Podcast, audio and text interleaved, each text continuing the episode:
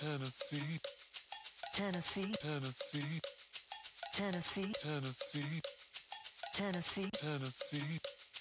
Tennessee. Lord, I've really been real stressed. Hi, everybody. Welcome back to another Tennessee Holler Facebook Live. I'm Holler founder Justin Kanew. We're at tnholler.com, at the TN Holler on Twitter and Facebook is where you can find us. Please subscribe to us there, chip in. It all really helps. You can also follow at Chattanooga Holler, or at Nooga Holler, at Memphis Holler, and at Knoxville Holler. We've been growing lately. It's been going great, and that's all thanks to you. Thank you so much. We get right to it today. We have a really special guest, one that I'm very excited about. Professor Stephanie Kelton is here with us. Stephanie, how are you today? I'm fine. How are you? I'm good. So I'm just going to do a little bit of a of a set the stage here. Here in Tennessee, we are constantly told that the federal government is running out of money. We're constantly told that we can't invest in ourselves. We're constantly told the government is broke. The Green New Deal is a joke. We can't have Medicare for all. We can't have Medicaid expansion. We give up a billion dollars a year here in Tennessee of our own federal tax dollars because of it. So many things that we don't do, and we suffer here in Tennessee for that. We are at the bottom in infant mortality, at the bottom in maternal mortality, at the bottom in poverty, at the bottom in medical bankrupt medical bankruptcies, at the bottom in rural hospital closures per capita.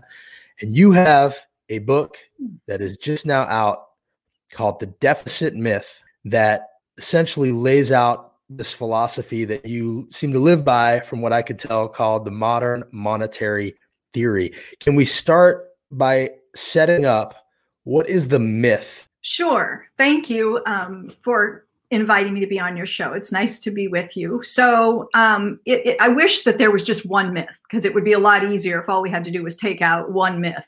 Unfortunately, you know, I call the book The Deficit Myth, but it's really a web of entangled myths, and you just ran through uh, many of them. And so, let's start with, I guess, the biggest one, and it's where I start in the first chapter of the book. And you mentioned uh, being told that the government is out of money Okay, so that's sort of one of the places we want to start. We want to start thinking about what our currency system looks like, what our monetary system looks like, where the dollar comes from, and why, in fact, the federal government is very different from a household or a private business or even state and local government. So, one of the biggest myths that we hear from politicians and even from journalists and people in the media is that um, the federal government should really try to run its budget the way that any of us have to run our budgets, that it should follow the same sort of good housekeeping, balance the budget, avoid taking on debt. Um, and you know live within your means don't spend more than you bring in all those sorts of things are what i talk about in the first chapter of the book where i say you know don't think of a household the the way where everything goes off the rails when we start talking about government um, money or public finances is when we start with the idea that the government's budget is supposed to operate like a household budget. So that's myth number one.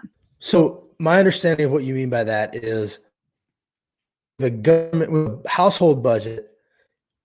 We spend money. That's like we're losing money, right? We, we're subtracting that, but in actuality, when you come when it comes to the federal government, what we're actually doing is sort of pulling from one pot and adding to the other. And it's not really a negative. It's actually in a lot of ways a positive. It really depends on how you spend the money. Like not all deficits are bad. That's the seems to be the fundamental underlying thing here. So for instance, in this pandemic that we're in with so many people suffering and we're being told, oh, we can't have another trend money or you know the money that we're spending is going to make our kids grow broke. What you're essentially saying is no that's not the way to think about it. The way to think about it is we're pulling from our pot. The federal government can actually create money. We've seen it whenever they want to spend money on wars or spend money on corporate tax deductions. They can spend money when they want to it's a matter of spending it in the right place that actually stimulates our economy. Is that is that about right from a basic level? Like we That's think about it wrong? Perfect from a basic level. You know, the the key distinction between the federal government and all the rest of us, and I say this in the first chapter of the book, is that the federal government is the issuer of our currency. It is the issuer of the US dollar. See, you and I aren't allowed to create the dang thing. And if we could, then right now, you mentioned the pandemic and the economic fallout, more than 40 million people losing jobs and so forth.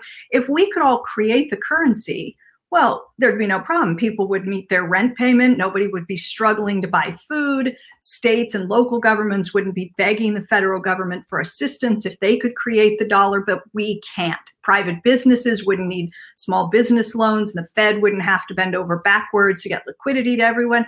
The problem is, all the rest of us are what I, what we call currency users. The federal government is the issuer, not the user of the dollar.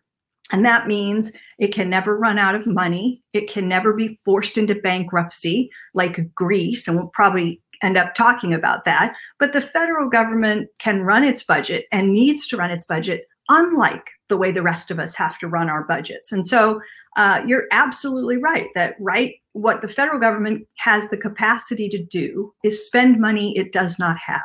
Okay. And it's in fact the act of spending that brings that money into existence. It creates it. The government doesn't reach into a bucket and grab dollars from someplace and then spend them or distribute them into the economy. Congress authorizes spending like the CARES Act, $2.2 trillion, right? Congress said we're going to spend a couple of trillion dollars to deal with the coronavirus pandemic and the ailing economy. Where are we going to get that money? We're going to get it through the public purse, right? Through the fact that Congress can commit to spending dollars it does not have. Why? Because it's the issuer of the currency. Okay, so I, I'm trying to play the skeptic. First of all, I want people to do a economic advisor, Bernie. You are listed as one of the top 100 uh, most influential women in finance by Barron's. You have cred here, and feel free to Google her. I put we put some in the description on book. The book is highly touted by a lot of really smart people. And modern monetary theory is, ha- is sort of having its moment right now because this pandemic has held up a mirror to our society and forced us essentially to start exercising thing. People who were laughing at this theory are now pushing this theory in some ways. So I want people to know that this is not a pipe dream. This is really taking place right now. But what I want to ask you, Stephanie, is obviously, or not obviously, maybe not obviously, it would seem logical that there is a limit to this, that you cannot just print money and throw money out and just make piles of money without there being an impact. My understanding, and again, I'm not an economist and I have followed you, but you know, I don't claim to be an expert on this. My understanding is the limit shows up in inflation. Like we when we have inflation and when dollars actually start to be worth less, that is really the limit, not the deficit, not the debt, not the amount of money that we spend. It's about the relationship to what we can afford and what we can buy. Is that about right? Sure. And we want the money that Congress is authorizing to have an impact. We want it to have an impact, right? We want it to help keep people attached to their employers and on payroll. We want it to help uh, people stay current on their rent and avoid uh, being evicted and so forth. We want the, the federal government's assistance to have an impact. You are right to say that there are limits. So let's talk about those limits. So the House has recently passed uh, the HEROES Act, right? They want to authorize another $3 trillion in support for the economy. Okay, that's that would be another three trillion. That's a pretty that's a pretty generous amount to move forward with. The Senate has said no. At least they're not prepared to, to move on that. So the question is since Congress could pass that bill, the Senate could agree with the House, they could move this piece of legislation through, the president could sign it, and bingo, we would have another $3 trillion of support for our economy. The question is, would that be too much? Is would that put us at risk somehow? And you mentioned inflation. So that is the relevant question. That is the relevant constraint. If Congress author- authorized this three trillion, do I believe that it would cause inflation to accelerate to four, five, you know, some kind of the, the Fed's target is two percent. Would we get crushing inflation if Congress moved this bill? I think absolutely not. If we could safely do that because conditions are so depressed in our economy that the economy could safely absorb another $3 trillion in support. In fact, it would be helpful. It would truncate the recession. It would help with the recovery. We would have a much better economy if we did this. And, and by the way, it includes a trillion dollars of support to go to state and local governments, which is desperately needed. So, so let's say we do that let's say the Senate uh, comes to its senses, passes this bill, we get another three trillion, and the unemployment rate begins to come down. But let's say six months from now, the unemployment rate is still 10%, 12%. Is there room for Congress to do more? And I would say yes. You know, the the limits are in our real economy. Once you get your economy operating at full employment again, and there are no idle resources left to be put to use, then any additional spending will carry inflation risk. But we're nowhere near that point. It's almost like because of the pushback to this theory, it has created all of this room to actually implement it. Like the austerity measures that have been taken have made it so that there is so much room to put money in because we've been studying ourselves mainly because Republicans have been in control of the purse strings and actually the narrative more importantly. And frankly so have democrats in a lot of ways. Like this is a bipartisan issue. There are plenty of democrats who will parrot the line about the deficit and the debt. And, and frankly i think in good faith in some ways. Like i know a lot of people who genuinely are concerned about that and they do think it's a problem because they don't think about it this way. So i guess my question to you would be how do you talk to somebody who good faith having the argument with you that we need to stop our spending, our deficit and our debt is out of control. It's not, not always Marsha Blackburn that says that. It's also Democrats and people who truly believe that we're mortgaging our children's future by spending. It's not young people. Young people are like, spend, we won't help us out. Don't worry, we'll tax the rich later. But there are some good faith people who are like, you know what? Our debt and our deficit is out of control. We do need to curb our spending. I mean, even Nancy Pelosi has talked about a balanced budget amendment. So how do you have this conversation with good faith people? Well, in good faith. I mean, you're you're absolutely right. There a lot of Did the people you? who you know espouse these talking points and take these positions. And you mentioned um, Nancy Pelosi. You know, she's someone who, as far as I'm aware, over the course of uh, her long career, has been pretty hawkish when it comes to the federal budget. She's she's been someone who I think genuinely believes that when Congress um, works to reduce budget deficits, that it's actually acting in the interest of the American people. That somehow deficits are in fact harmful, and you know addressing them she sees as um, a proper role for government. That it's actually helping to protect us from something that could hurt us. So when I talk with members in the House and in the Senate, I just go into it, you know, in good faith, trying to help give them a better understanding. And sometimes it's as simple as just reminding them that, you know, their deficits or what they call their red ink are our financial surpluses. So think about this, okay? And when when the uh, Bill Clinton was in office, the federal government for the first time in a very long time, the government's budget moved into surplus. Okay. Democrats were very proud of this. They say, listen, we are the party that knows fiscal responsibility. These guys, these Republicans, all they ever do is add to the deficit and drive up the debt. We're the party that knows how to balance the budget and deliver surpluses. So it was a real badge of honor for them to be able to, you know, stake out this uh, this turf but think about what a budget surplus means. A budget surplus means that the government is taxing away more dollars than it is spending back into the economy. So, for the government's budget to go into surplus, they need to remove more dollars from us than they add back in by spending. Their budget moves into the black, but ours moves into the red. And sometimes we just don't think about those things, right? And if they you don't think about it, it's such a simple, basic thing that we don't think about. That's right. So then, then you say, well, what about a balanced budget? What that must be surely a good thing. So you say, okay, well, let's eliminate the surplus and just run a balanced budget. What they call living within your means, right? You don't spend a dime more than you take in in taxes. So now the government collects a hundred from us, taxes it away, and spends a hundred into the economy. So we have a balanced budget. but the impact on us is neutral. Some parts of the economy gain 100, some parts of the economy lose 100. On balance, it's a wash. But now watch what happens when the government's budget moves into deficit. That's the thing we're all supposed to be afraid of and against.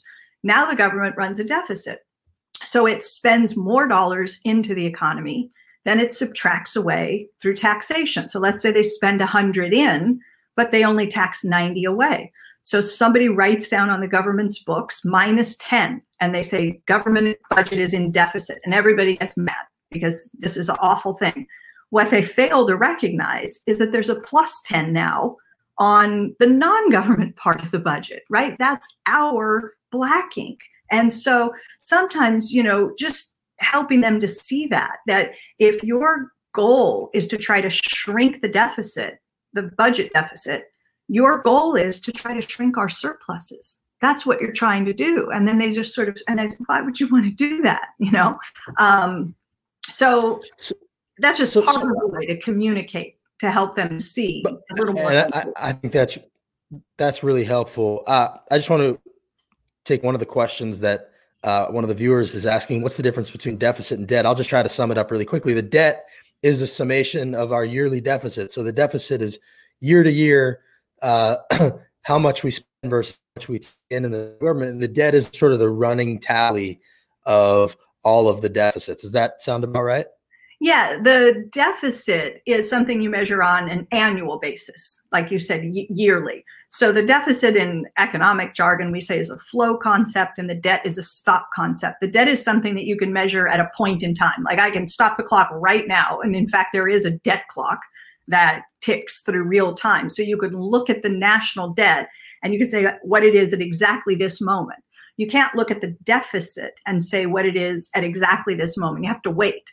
So we measure it over the course of a calendar year or a fiscal year as the difference between how much the government spends and how much it collects in taxes and other fees and payments and so forth. So, uh, yeah, the debt accumulates over time, and it's a historical record of all the past years that the government spent more dollars into the economy than it subtracted away.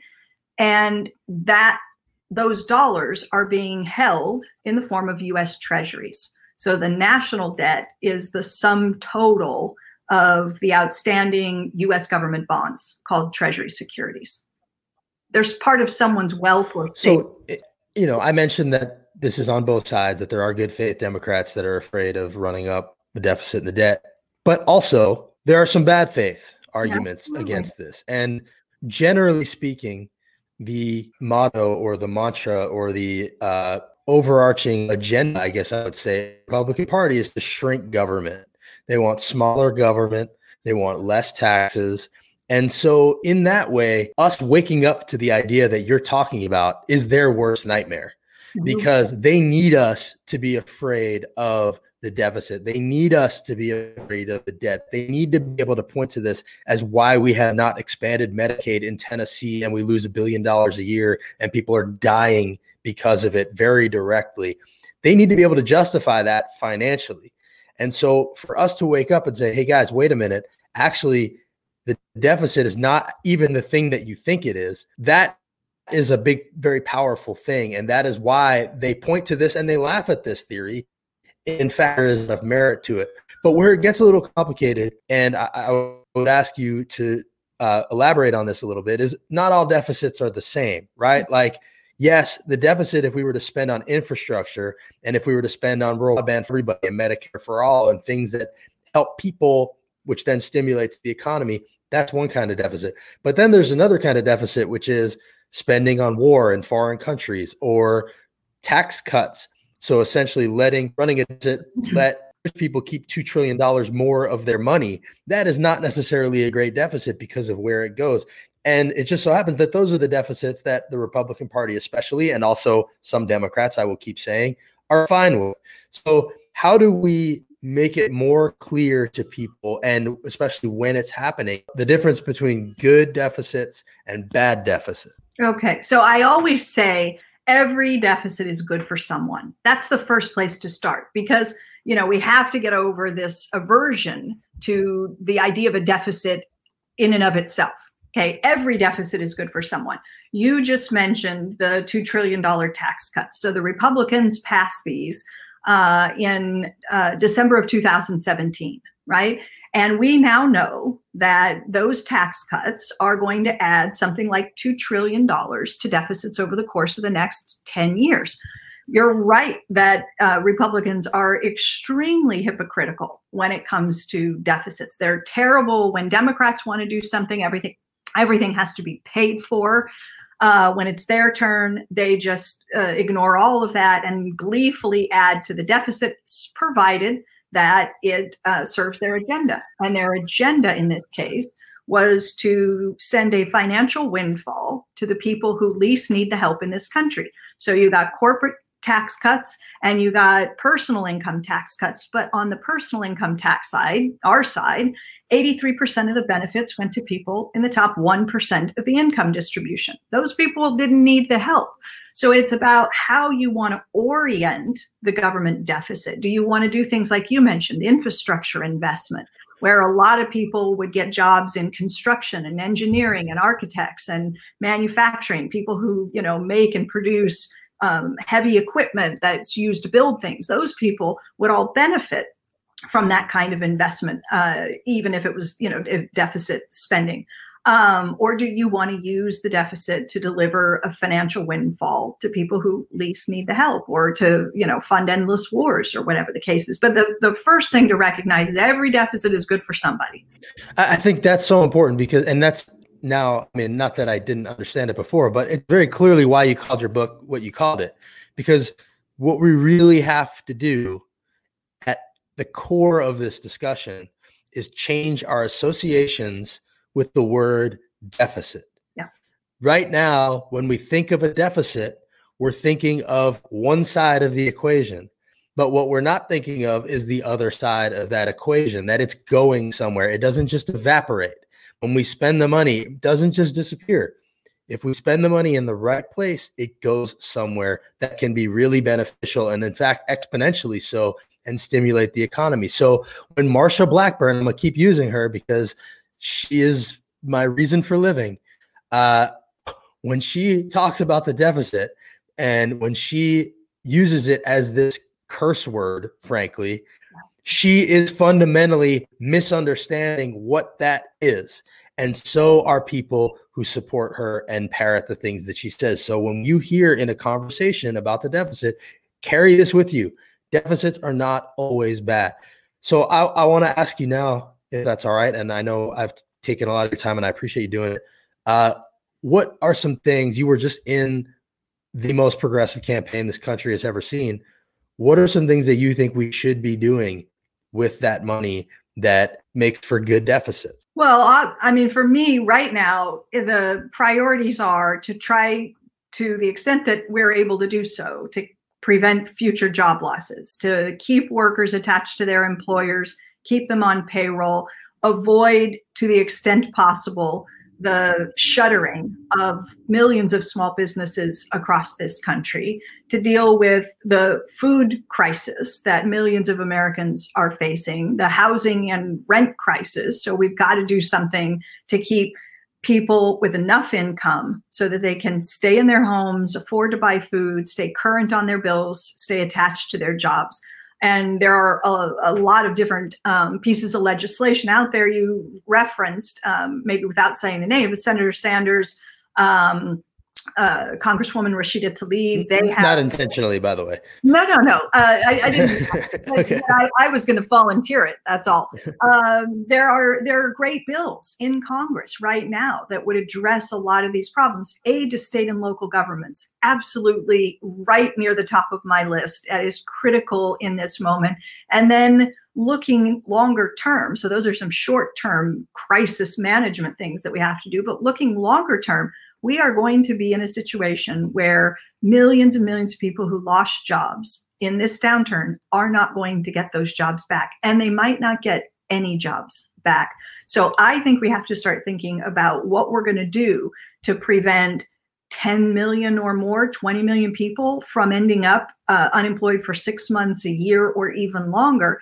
And one of the things we could do is take advantage of all of these resources that are available and start getting to work on the climate crisis, start building green infrastructure, green sustainable housing. I mean, you know, when the health pandemic crisis is over, and I hope it, it will be um, sooner rather than later, we have another crisis in our midst. And we were already uh, in the grips of a climate crisis. So I think that we can use this as, in some sense, an opportunity to, um, we've got all these freed up resources available, and the government can begin to invest in uh, projects and programs and hire workers directly to help build what in the book I, I call a care economy. We can care for our communities, we can care for our people, elder care, child care, caring for the planet. So um, there's a lot we can do.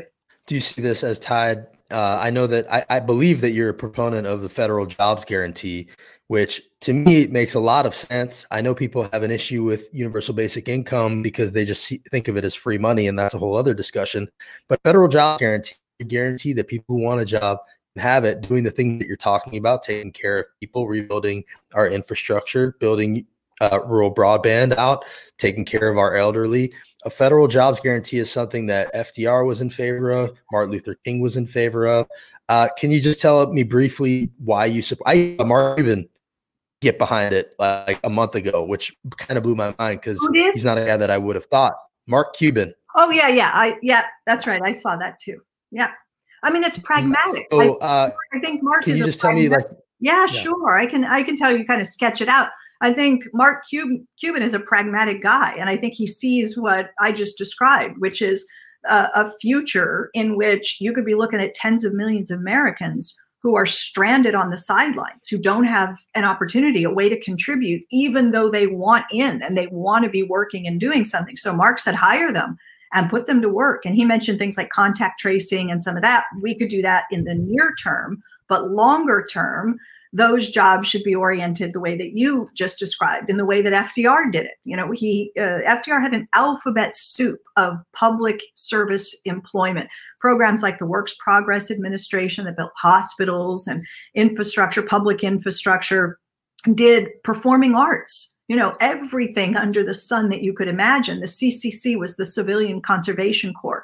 That was really green and environmental sort of jobs the National Youth Administration, jobs for young people. Look at the streets today, right? We do not want to be in a situation where millions and millions of young people have lost their jobs, can't afford to go to college, and can't get reemployed. We don't want that future. That brings obvious, that carries obvious consequence. You're going to have social unrest. You're going to have people uh, agitating. You're going to have suffering and so forth. So, a job guarantee would be the federal government creating a public option in the labor market. We talk about a public option in healthcare all the time. You know, if you want government healthcare, you sign up and you get uh, healthcare and the government pays for it. Well, the job guarantee is a public option in the labor market. If you can't find employment anywhere else in the economy, but you want to work, you have a guaranteed job created for you and the federal government pays the wage. That's what it is. And, we, and then those jobs are oriented around the kind of, uh, kinds of things I described a moment ago um, care work and caring for planet and community and people and so forth. And, and uh, you know, I just want people to think about that for a second because what that does is it provides a real bottom, a real minimum wage, and it would actually pay for itself in a lot of ways, not every way. And that's where the MMT come modern theory and it was money for sure, but you'd have less people on unemployment, you'd have less people in jail, you'd have less need for law enforcement, you'd have less need for food stamps. So there are things that we give to people and and and some of the safety that we provide that would not be necessary if everybody was working, which is at the end of the day what Republicans tell everybody to go do and you know what everybody what we value in this country. So I think a federal jobs guarantee is a really interesting idea. I think obviously there would be a lot of details that need fleshing out, but we need to think bigger in this country than we are. Right we are losing the fight to the people at the top, to the wealthiest in the country. And I think we're in a moment right now where we can mobilize and motivate and organize to push the things like Stephanie has been talking about for a really long time, like Bernie ran on, like AOC touts everywhere she goes, like Reverend Dr. Barber talks about everywhere he goes. So I would encourage everybody to follow all the people I just mentioned, follow at Stephanie Kelton on Twitter and Facebook, get her book, The Deficit Myth, which is just brand new and out. I haven't read a book in a really long time. I'm definitely reading this one. I'm in the process of reading it right now. And I, I, really appreciate you coming on here and doing this. Is there anything you want to leave people with here in Tennessee as, as a final thought? I think about you folks there and all of the rest of us. And I, I hope that, you know, at some point, and thank you, Justin, for doing your part to try to, you know, impart a better understanding for people because we really have been sold a bill of goods in terms of what the federal government is capable of doing. And it's going to take an awful lot of us coming to terms with this. And you know when your local member of congress comes back to their district and you show up and you start asking about why hasn't there been an expansion of medicaid or why hasn't whatever it is and they say oh i'd love to do those sort of things but you know we have this deficit and so we can't afford to. It'd be great if you guys could you know let them know that you know better and they're not going to pull the wool over your eyes and um, and start you know asking congress to use the budget in the service of the people because that's who they're supposed to be there to represent. Absolutely and and i think you know one way to pin them down on that is just say okay what's a what's a good level of debt deficit and why? And they won't have an answer for that. All they are doing is selling us the line that deficit and debt is bad and this theory that there's another side to that equation, which, when you think about it, even for half a second, is very clear and obvious that yes, oh, right, the money's going somewhere. That's a really important thing to carry with us. So I appreciate you coming on here and doing that. And uh, please keep in touch. And, you know, I would love to maybe have you on down the line and good luck with the book. Thank you, Justin. Let me know if you run again. Great I will. I think I'm doing more good with, with the holler, honestly, right. right, now, okay. but maybe maybe one day. Thank you, you are. You're doing great. Thank you so much. To Tennessee.